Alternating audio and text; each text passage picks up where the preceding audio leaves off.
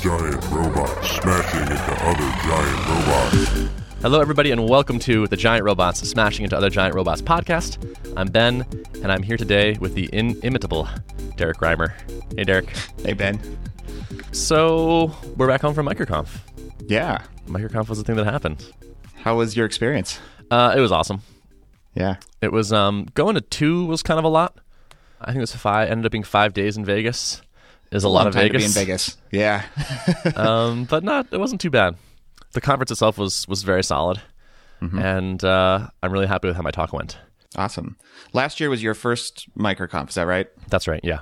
So how did you like the split of growth and starter this year compared to the combined one last year? I think I was okay with it. I liked it as a speaker, as I said earlier, uh, Yeah, because it let me tailor my talk a little bit more. Mm-hmm. I don't know that I would have gotten an invite to speak at Growth, Yeah. so it was nice to have that opportunity. I didn't mind it too much. It was kind of a bummer that part of the way through, a bunch of people that I knew left, Yeah. and I ended up not getting a chance to see a lot of those people very much because I was still finishing my talk.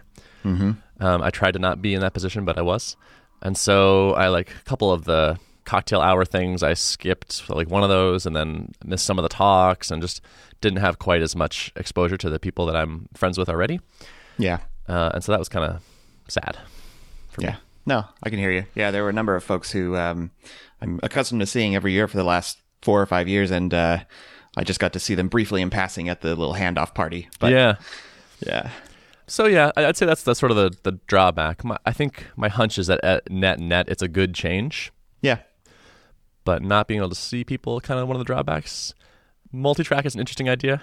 I kind of was I was chatting with Rob about formats after the after uh, starter, and he was like, "Don't say multi-track." I was like, "Well, maybe there's a way to do multi-track that doesn't suck, and then everyone's at least there at the same time." And Yeah. uh, yeah, unclear. Yeah. But overall, really good experience. I feel like I always walk out with like a lot of inspiration and interesting ideas.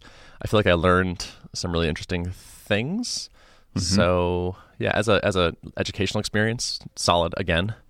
Yeah. And as like a talking to other people doing what I'm doing thing, also very good.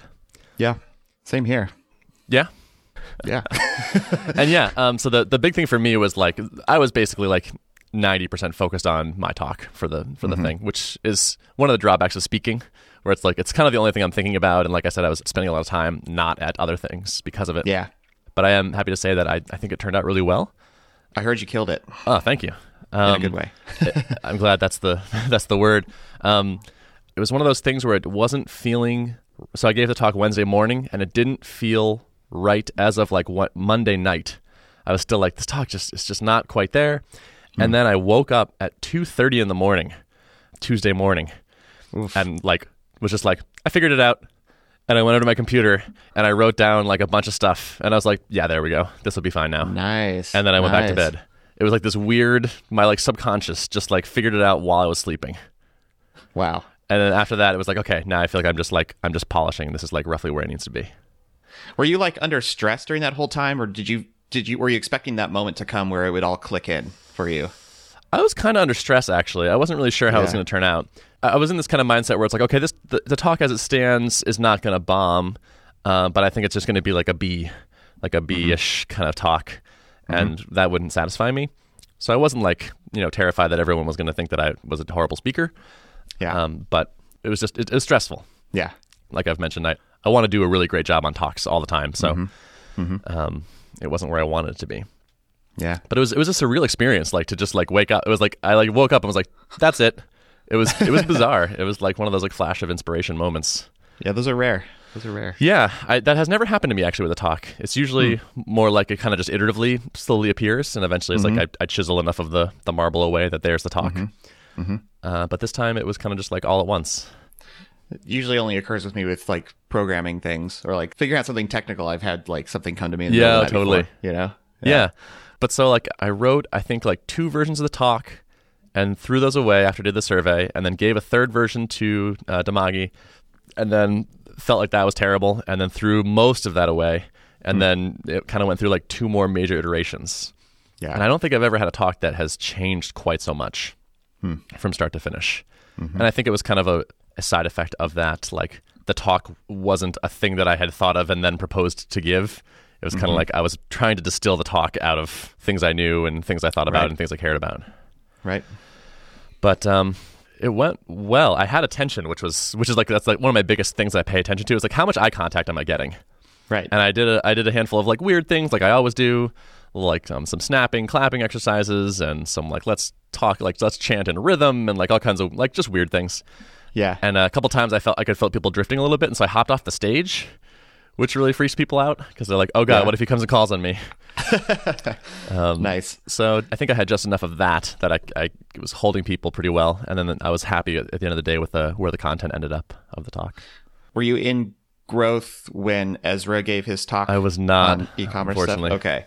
His talk was funny because I think he's he's accustomed to quite a bit of audience interaction, and I got the sense like within the first ten minutes of his talk, he was he was really like, "Come on, guys, are you even interested in this stuff?" Because I think it's histor- the MicroConf audience is historically mellow group. You know, we're just kind of we're pretty chill, Yeah. and probably a bit less animated than some of the venues that he's spoken at. So I, I gave this feedback to Rob is that I think there were some aspects of that room that kind of reinforced that lack of interaction. Hmm. Um, just the way like there's a stage that was kind of set back from the audience. Uh, the audience was in darkness. Yeah, It just has like it, it felt like there was a pretty intense separation of mm-hmm. speaker and audience. Uh, and so we were kicking around some ideas of like if there's like a, a way to put the stage kind of in the middle, like in a like a amphitheater style, where it's like the audience kind of wraps yeah. around the stage, and like mm. you can see everybody because they're at like a different elevations. Mm-hmm. I think there was some some elements because I heard a number of speakers comment on that the fact that they felt like the audience was like like a little bit unresponsive, a little bit dead, kind of. yeah, I, I think the room and the setup and the ambiance actually plays into that quite a bit. Mm-hmm. It may just be that that actually is the the MicroConf audience, and they're not there to, to interact with you as a speaker. they're like, no, Yeah. I'm here to learn. No, no talking. yeah. And my so my first experience on stage was quite a thrill. Let's let's hear about it. I was there, but but share the experience from your perspective, if you would. Yeah. So just to quickly recap, I gave an attendee talk, a 12 minute talk that was voted on by the attendees. Um, so you could throw your hat in the ring to give one of these uh, shorter talks, and the top eight were chosen. And so my talk was on transforming customer input into features, something that I feel like I know pretty well from my day to day. So I was I was pretty comfortable with the, the, the subject matter, and so the biggest hurdle for me was the experience of getting on stage and delivering this talk. Yeah, leading up, let's see, I'll just kind of tell the story. Leading up to it, I would say the the final half hour before it started, I was actually feeling pretty calm. And one of the interesting bits was I was expecting there to be a podium on stage and there mm-hmm. wasn't. Yeah. So my plan all along was to have pretty minimal slides because I didn't want to fall into the trap of potentially reading my slides and I wanted people to be focused on what I was saying and not what was up on the screen, mm-hmm. right? Mm-hmm. So I had the talk broken up into four different parts and basically the the four steps of this transformation that I was talking about. Um, so I just had a, a headline for each step, and I was planning to riff on each one for three to four minutes each. And I had an outline down condensed down to one page that I'd used in in my practice, and it was I felt like I was getting to the point where every time I delivered it in practice, it was I was like starting to bore myself. Like I felt like I, I had such a good grasp on my my examples and the points I was going to give that the outline was becoming unnecessary. So, since there was no podium, nothing to set my outline on, I decided not to take it with me. Mm-hmm. That was probably a mistake in hindsight, but um, yeah, I was feeling pretty confident, trying trying to just remain calm. And so I was first up on the first day, which was nice. Got to get it out of the way early, but yeah, the first time stepping on the stage, it was a different feel than I could have pictured. Like the, I was warned ahead of time that there were, the lights were bright from the back of the room, Yeah. uh, because the recording was back there. And so, you know, someone had told me like you could basically only see the first few rows, which could be a good thing if you're, you know, if you're looking out at a sea of faces and potentially getting distracted by that, then what you're seeing is limited, right, to the first few rows. So I wasn't too too afraid of that, but it all came back to me as soon as I got up there, held the mic up to my mouth, and started talking. I was like, "That's right. You have to." You have to contend with hearing yourself coming through the speakers a little bit, mm-hmm. and you have to contend with your voice not sounding the way that you expect it to sound, mm-hmm. and the bright lights, and the lack of having your safety net was actually actually threw me off a bit. The safety And net of the just- notes. The safety net of the notes, yeah. And uh, even small things like seeing the timer tick down next to the slides. I think, I mean, that's a really good thing if you're experienced and you you want to have the, the real time timer clicking down the whole time so you can keep track of where you are. But if you're not, then that almost can be a distraction because you're, you're questioning yourself. Wait, am I on track? Am I moving too fast? Am I moving too slow? And those are all just opportunities for distraction to creep in while you're up there. Yeah.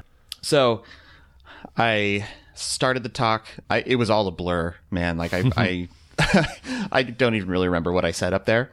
Uh, My my talk too, I- by the way. It, feels Really? it's just it races by. yeah. It was interesting. I did take a look at the MicroConf recap notes. Um, there's a, always a scribe that takes detailed notes on all the talks. Yep. I was pleasantly surprised to see like most of my content made it into the notes. Yep.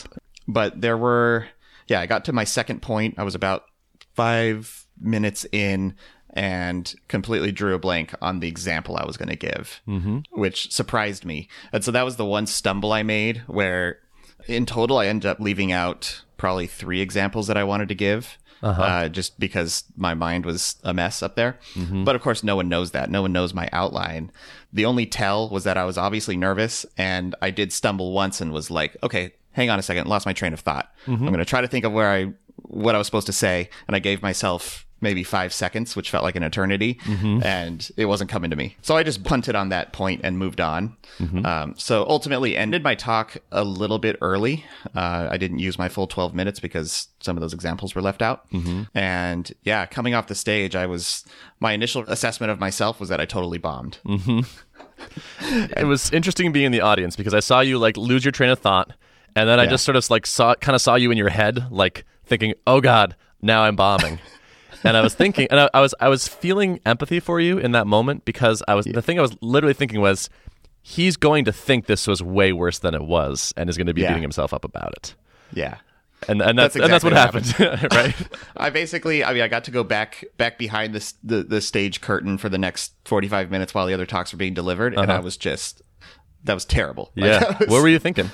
I was just mad at myself. Like, Mm-hmm. how could I bomb this badly on the stage that I feel like is a really important stage? Like, this is this is my audience, this is my people, you know. Mm-hmm. And there's a high caliber of of people there, especially at the growth edition. You know, there's Yep. super successful business people, people running multi million dollar companies, and here I'm trying to throw in my two cents about some small slice of the work I do, and feeling like you've bombed in that moment is just a terrible feeling. Yeah.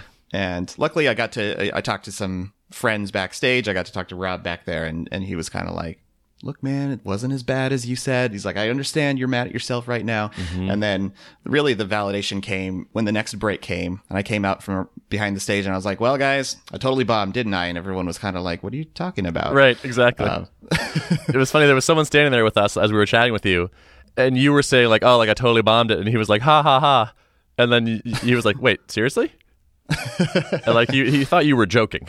Yeah, yeah, Just goes to show like it's it's so hard to like like we're so hard on people are so hard on on themselves. Everyone Oh, is. yeah. It's Oh, so hard to be gentle with yourself in the face of you know not performing how you want to. yeah.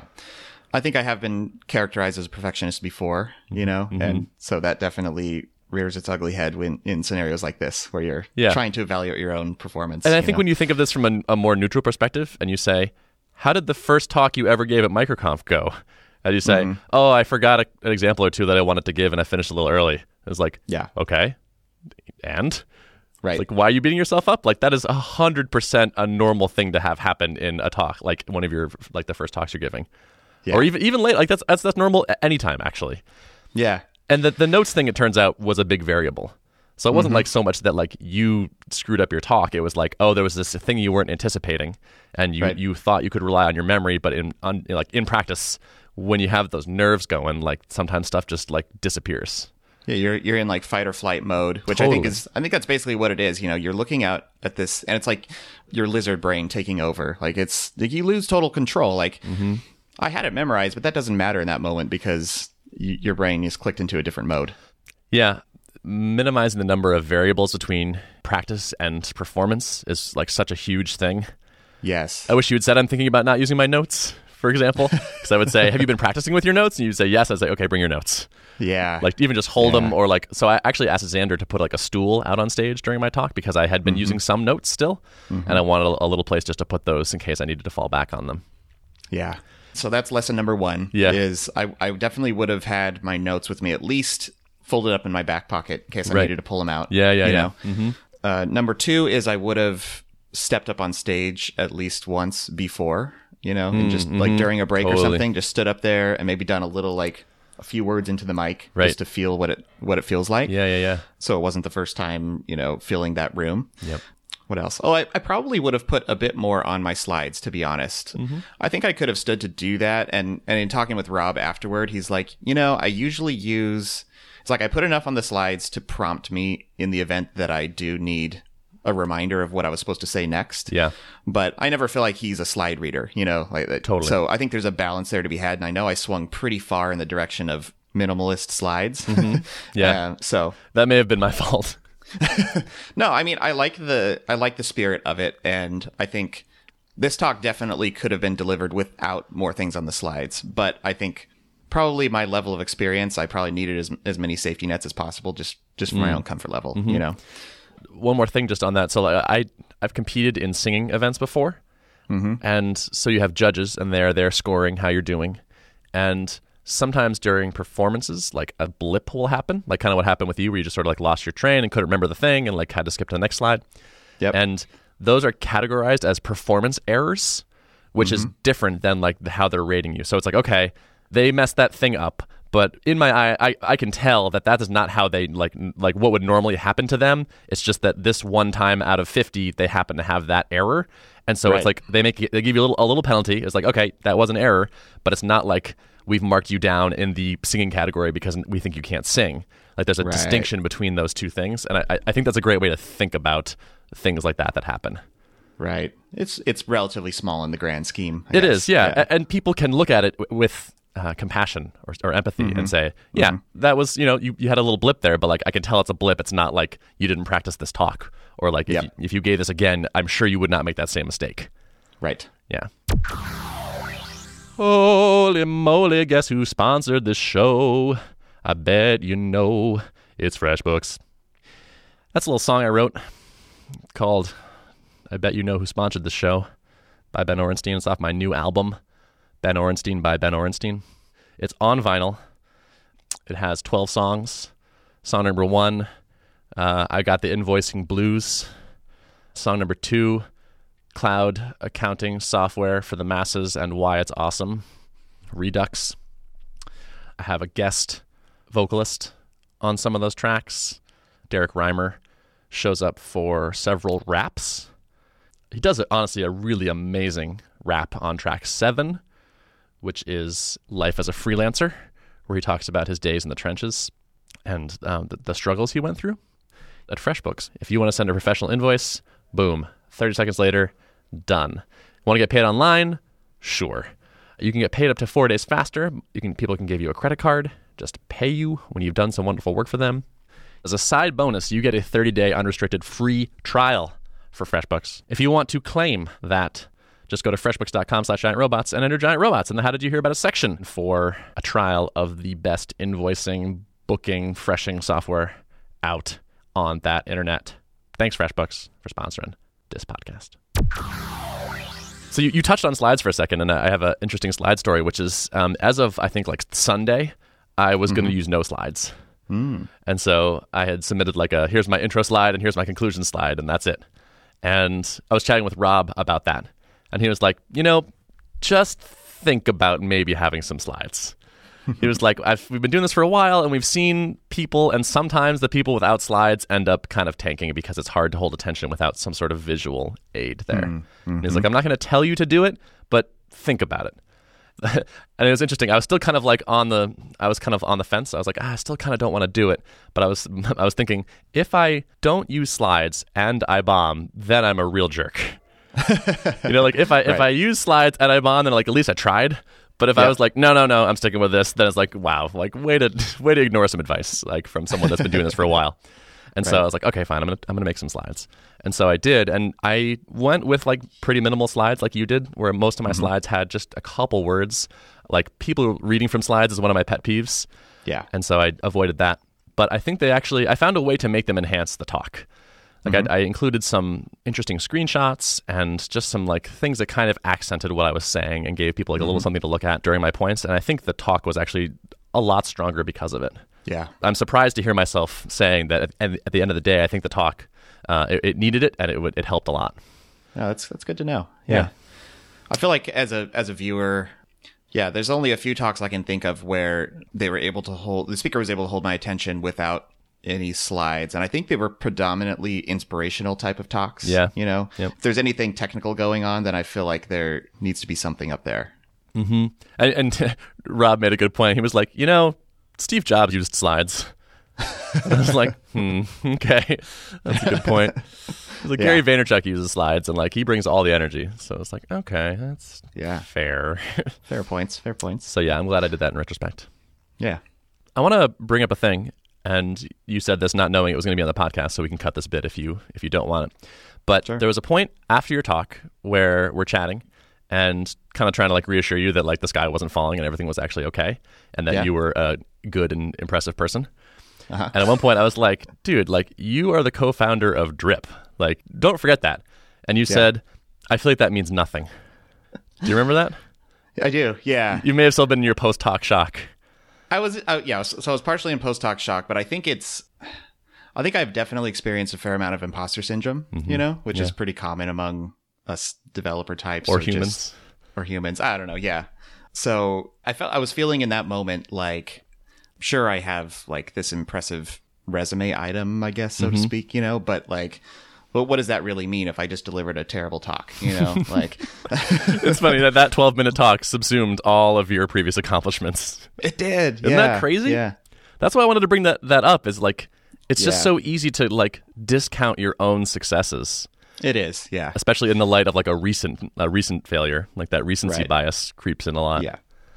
I like to think that I've gotten pretty sure of myself, but something so far out of my com- outside of my comfort zone, like speaking on the microconf stage, Yeah. was certainly enough to rattle me for a good hour at least.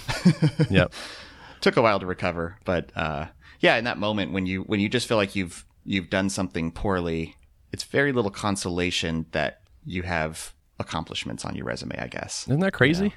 it is. Yeah. And, and I, I wanted to like bring that up and have other people hear that because I think this happens a lot to a lot of people. Yeah. And so I thought it was worth getting it out there a little bit because there Yeah. pro- there probably are a lot of people that are impressed by that accomplishment and like look up to you and assume like, well, if I had done that, like I would just always be walking around with a permanent strut or something. Right. Uh, and it turns out in practice, it's kind of like that. I don't know, like the the hedonic treadmill, where it's like when you've got the thing, you're like, okay, I got the thing, like whatever. Now it's no big deal anymore, and you, Right. you're focused on the next thing or the latest thing. Right. I mean, it's partially not being an ego driven person where like it's definitely a success, but it it doesn't feel like some crazy unique success because it was 5 years in the making, you know? And and there's been so many trials and missteps along the way and just, you know, I don't know, everything that goes into building a business where at the end of the day it feels like, well, yeah, we we made it here and ma- that might look impressive on the outside, but I'm seeing it from the from the inside perspective and the whole journey to where we made it. You know, Yeah. and uh, Totally. But it's it it's, it in a it's funny that the, like I'm imagining I'm trying to imagine what you're comparing yourself to, and it sounds like just like out, outlier like extreme outliers and things where you don't have that inside perspective. yeah, There's some like awesome quote about like you're you're seeing like your full life, but you're seeing other people's highlight reels, right, and so yeah, it's a dan- really dangerous to compare yourself to those other things. right, That's fascinating to me. yeah. So when someone like raises a point from your highlight reel, like, "Oh, you co-founded Drip," it's like, yeah, but I've got the whole story, and it's not that impressive. I remember how and hard it was, and yeah, how close we came Yeah. to dying that one time, and right, all the database queues. yeah, Yeah. the ongoing saga. The database, yeah. hmm. Well, thanks for letting me talk about that. yeah, sure. Cool. So we had an interesting thing happening on FormKeep this week, which is suddenly, for unknown reasons, there are a bunch of Tor exit nodes that are spamming the crap out of a number of our customers. Oh, and it's really unclear to me why. Like we have like people, so like we have people whose forms have just an email address entry, and suddenly they're getting all these bogus Hotmail and Yahoo and AOL email addresses shoved into them hmm. like every 15 minutes all day Interesting. Yeah. which I don't understand as a spamming tactic. And so I figured you might have some insight into this. I imagine you're dealing with a lot of this, probably from the other side, like people that want to use Drip to do this spamming. Yeah. Actually, we just talked about it a few weeks ago, I think, where um, our public forum endpoints do occasionally get spammed aggressively. Uh huh. So one of the things we did was was implemented optional uh, reCAPTCHA, or ca- is it just called CAPTCHA now? I'm not sure. Uh, yeah. The, the I'm not a robot Yeah, checkbox. yeah, yeah, yeah. so that helps part of the way. It's an annoyance that people have to put that on, you know, if Right. they want to mitigate a spam problem. But uh, yeah, there there appears to be no rhyme or reason to it. Hmm. We've noticed it's not like a guaranteed thing that if you have this public forum on your website that it's going to get spammed. But as soon as it does get swept up, oftentimes your site is just like forever subject to Huh. spam requests. Um, But why? What is the value of, of shoving these email addresses? I don't even. I'm pretty sure they're not even valid emails. Yeah. I think it's just a volume play. Like it is so cheap for them to scrape these sites, find form endpoints, and just post to them and try to see if that'll.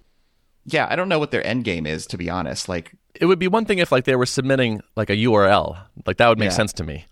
Like it's like okay, there's some junk, and also I want you to click this link and go here or buy this thing or something. Mm-hmm. But it's they're not. yeah, I don't know. Okay. Now that we dig this deep into it, I, it doesn't make any sense to me either. Okay, Why, right. why it happens. So you, you used re, you're using reCAPTCHA. We're like we're starting to work on basically throttling Tor exit nodes because it's it's mm-hmm. basically all coming from there.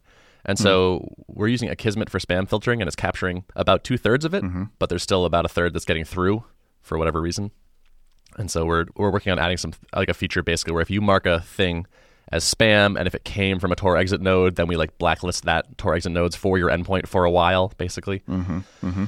I shouldn't be talking about this. I'm I'm sharing the the knowledge with the spammers, but anyway, that's the gist. Ah, they're probably not listening to this podcast. yeah, exactly. so Akismet does email address spam detection. Uh, yes, reasonably well. Okay, that's Yeah. cool. Yeah, we had we. It's crazy. Did I? I don't know if I told this story already. Stop me if I did. But we had this customer who was receiving a bunch of spam signups from Russian email addresses .ru or mail.ru email addresses, and they had set up an automation in Drip that basically anytime one of those came in, they automatically deleted the email address out of their hmm. account. Huh. So they basically set up their own spam filtering. Yeah. But we, we discovered they had like millions of these email addresses in their account. Wow. So at first we thought they were trying to skirt around some billing limitation. Like these people are taking in email addresses, sending email, and then deleting them right away, Uh. which we have had happen before. Yep. Um, and we have some safeguards in place against it now. But Mm-hmm. uh, that's what we thought this person was doing until we discovered that their form endpoint was just getting hammered. Wow. What a weird vector. It's a bizarre. I still don't get it- it's a bizarre. Yeah. if anybody, if any anybody sense. gets it, like, re- please tell me on Twitter. I would, I would love Yeah, to know the root cause here. Even, yeah, even if you're a spammer, like- let me know. like anonymously, whatever, however you want to do it. Yeah. Yeah, just just fire me 500 million emails with the answer to this question. Yeah. Hmm. The fact that a spammer too can't seem to nail a good phishing email boggles my mind too. Hmm. Like just like if they were really smart, wouldn't they just copy the exact text from a real PayPal email and not, you know, Hmm. try to come up with their own copy? I don't know. Sure, yeah. I don't know. So that's that's that's been fun. That's like a sand in the gears of progress Mm-hmm. this week, where it's like this doesn't help anyone. It just prevents jerks from making our lives worse. What a great use of our time. Yeah, unfortunately, we've had quite a bit of that sand in the gears in the drip history. Yeah, I imagine you're a big target for that stuff. Yeah. It's too bad. Yep. Although I suppose it makes your system more resilient. For sure. Yeah, it it does build on itself. So the more you, you'll put it in a defense this time, and then it'll it'll knock down a certain vector of attack, so to speak. Yeah. And then something else will come up, and you'll put up another defense, and after a while, you've got a pretty good fortress. Yeah. Okay. Yeah. We'll see. We'll call it Yeah. form keep. Hey, you already have like the little fortress logo. so Exactly. there you go. It's appropriate. There you go. Cool. Yeah. Uh, anything new in your business world? Really, just trying to get back into it from from being out of town for a while. Yeah. Um, did some more pairing this week. It's still working well. Nice. So, I, uh, yeah. I listened back to our episode where we talked about you pairing, which Mm-hmm. I never do. I don't know why I decided to do that, but I did. And uh, I agree with what I said about pairing, which is that it's great.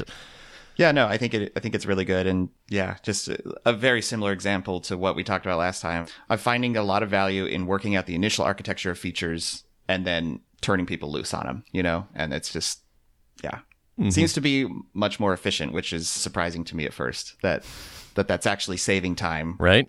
I love stuff like that, mm-hmm. where it feels like that this should be a, a compromise or slower, and it's actually faster and better. Yeah, I'm so I'm squarely on the pair programming bandwagon. Okay, welcome.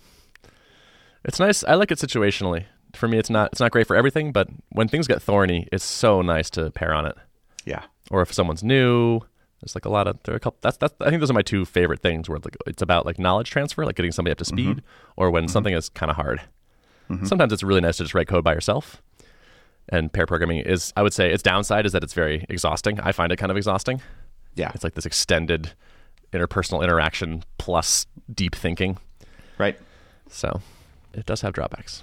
Yep. But cool. Yeah, I'm also kind of digging out that whole like get back in town inbox full of stuff. Yeah. It's just not that fun. No, Do you know Dave Thomas?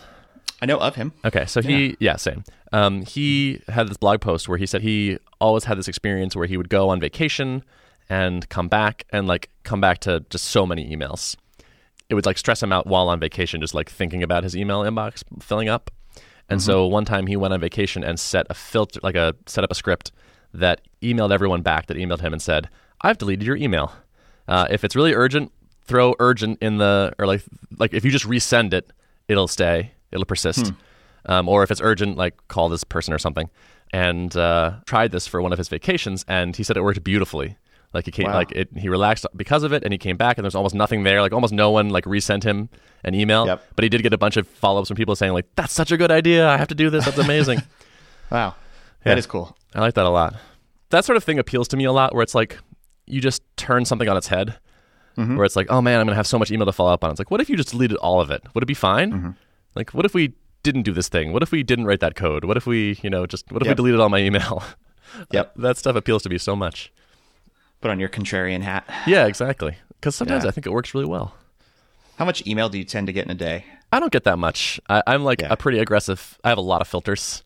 So I, yeah. And I'm a aggressive unsubscriber and all that. Mm-hmm. But it's, it's probably s- tw- 20 to 30 emails a day, somewhere in there. Yeah, mine's about the same, I think. Well, and a lot of like GitHub notifications and Yeah. There's still noise. It's like a random sources. continuous process of fighting the noise. yeah, I feel like apps will often a- like roll out a new like, and now here's your weekly stats email or your monthly stats email or something, and it's like, Mm-hmm. oh, and I have to unsubscribe from this too. yep, But uh, yeah, it's not it's not too bad. yeah. It's gradually becoming. I think I brought this up maybe four or five months ago on this podcast, where like every the feeling of going on vacation and feeling like you know things are not moving quite as well when I'm gone, or that Hmm. there's like a stack of pull requests to review, and that is gradually getting better. Nice. which I'm pleased about. And, you know, it's it's not something that's you have an overnight fix for. It's a matter of getting the right people in place on your team, getting people up to speed, getting the right, you know, delegating review tasks, Mm-hmm. and all these things are. I'm starting to see the fruits of the labor of doing that because I came back and things got shipped while I was gone, and Mm-hmm. there wasn't a there was a small stack of things needing my review, but not everything. You know, Mm-hmm. so it's very nice. I have a story. Um, I was talking to Brendan Schwartz, who's one of the co-founders of Wistia, and he was saying it had just been like two of them for so long, but uh, eventually they did start hiring people, and he had this experience where he was demoing the product to some people at a conference, and he refreshed like the homepage, and it was different. And like he didn't know that was going to be happening, and didn't know it was rolling out, and he was just like, "Oh my god!" Like it just got better, and I didn't do it. And he Yeah. had a kind of like light bulb moment of like, "Oh, hiring people, I get it now." yep. That sounds like a nice a nice thing to have happen. It is very nice. It's hard to give up control, and that's something that I think probably warrants a separate conversation. Just Mm-hmm. the process of, of gradually giving up control when it's when you start out with just two and then you know, Totally. going to more than two. But it's definitely necessary and worth it. Yeah. Sounds good. Want to wrap it up? Yeah, let's wrap it. Awesome. Today's show was produced and edited by I don't have a pun for Tom's name this week, Obarski. If you'd like to access the show notes for this episode, you can go to giantrobots.fm slash 237. Thanks for listening.